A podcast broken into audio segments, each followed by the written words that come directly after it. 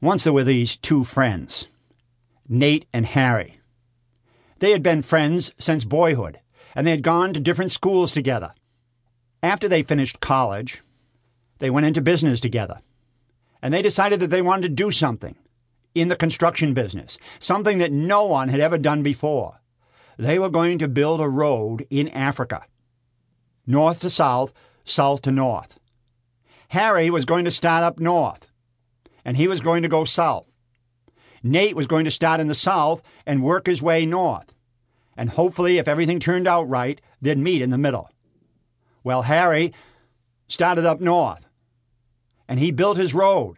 In fact, he was close to the end when he found himself in the area that used to be known as the Belgian Congo. And it was mighty tough going there. And he was taking his machete and chopping down all the tall grass. When he came to a sign, and this sign was hanging on a lever. And the sign said, If you push this lever, you will destroy the world. Well, that was mighty heavy stuff. And Harry had no mind to destroy the world. So he built his road around this lever. So right here, there was a curve in the road. But Harry continued his road, and shortly after that, met up with Nate coming from the south. And they decided to have a party. And they had cigarettes and whiskey and wild, wild women. At one point in the party, Nate said, You know, I'd like to go back and see part of the section of the road that you did. Oh, sure, sure, said Harry, but I'm having a good time here. You go ahead. I'll pick you up later.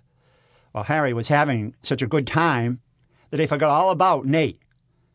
And all of a sudden it dawned on him Oh, no, I forgot all about Nate. And he rushed out of the house, got in his car, and zoomed away.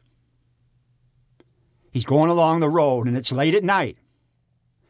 His headlights are on, and all of a sudden, there in his headlights is his good friend Nate, his lifelong friend Nate. The person that he had gone to school with, gone into business with, and had done many things together. He saw him right in his headlights, but he knew there on the left was the curve in the road. If he went to the left, he would destroy the world. If he went straight ahead, he would run over his lifelong friend Nate.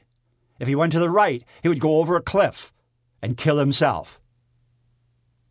He ran right over his friend Nate, even though Nate had a sign on him saying, Don't tread on me. The moral of the story is better Nate than Lever.